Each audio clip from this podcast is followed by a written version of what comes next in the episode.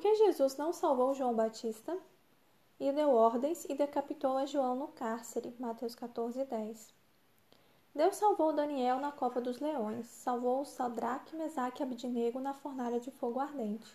Durante seu ministério, Jesus operou muitos milagres de cura, ressuscitou o filho da viúva de Naim, a filha de Jairo e Lázaro. Por que não impediu que João Batista fosse morto? Poderíamos nos perguntar também: por que uns são especialmente protegidos e outros não?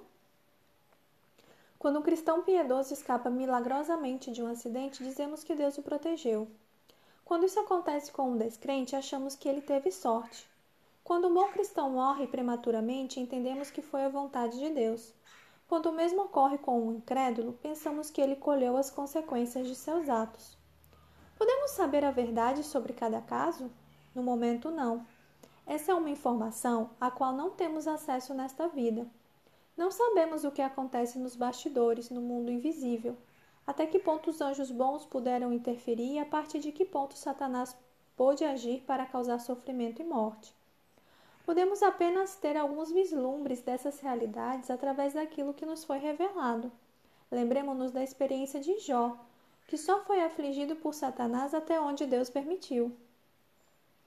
No caso de João Batista, por exemplo, alguns pensam que se ele tivesse ficado calado sobre a situação conjugal irregular de Herodes, não teria despertado a ira de Herodias e ela não teria tido motivos para desejar sua morte. Podemos também acreditar parte dessa tragédia ao efeito do álcool que subiu a cabeça de Herodes e o levou a fazer um oferecimento irresponsável a Salomé. Ou podemos ainda pensar que foi da vontade de Deus que seu servo tivesse uma morte trágica e prematura. Já afirmamos que não temos acesso a esse tipo de informação agora. Só saberemos isso durante um milênio, quando examinarmos os registros celestiais.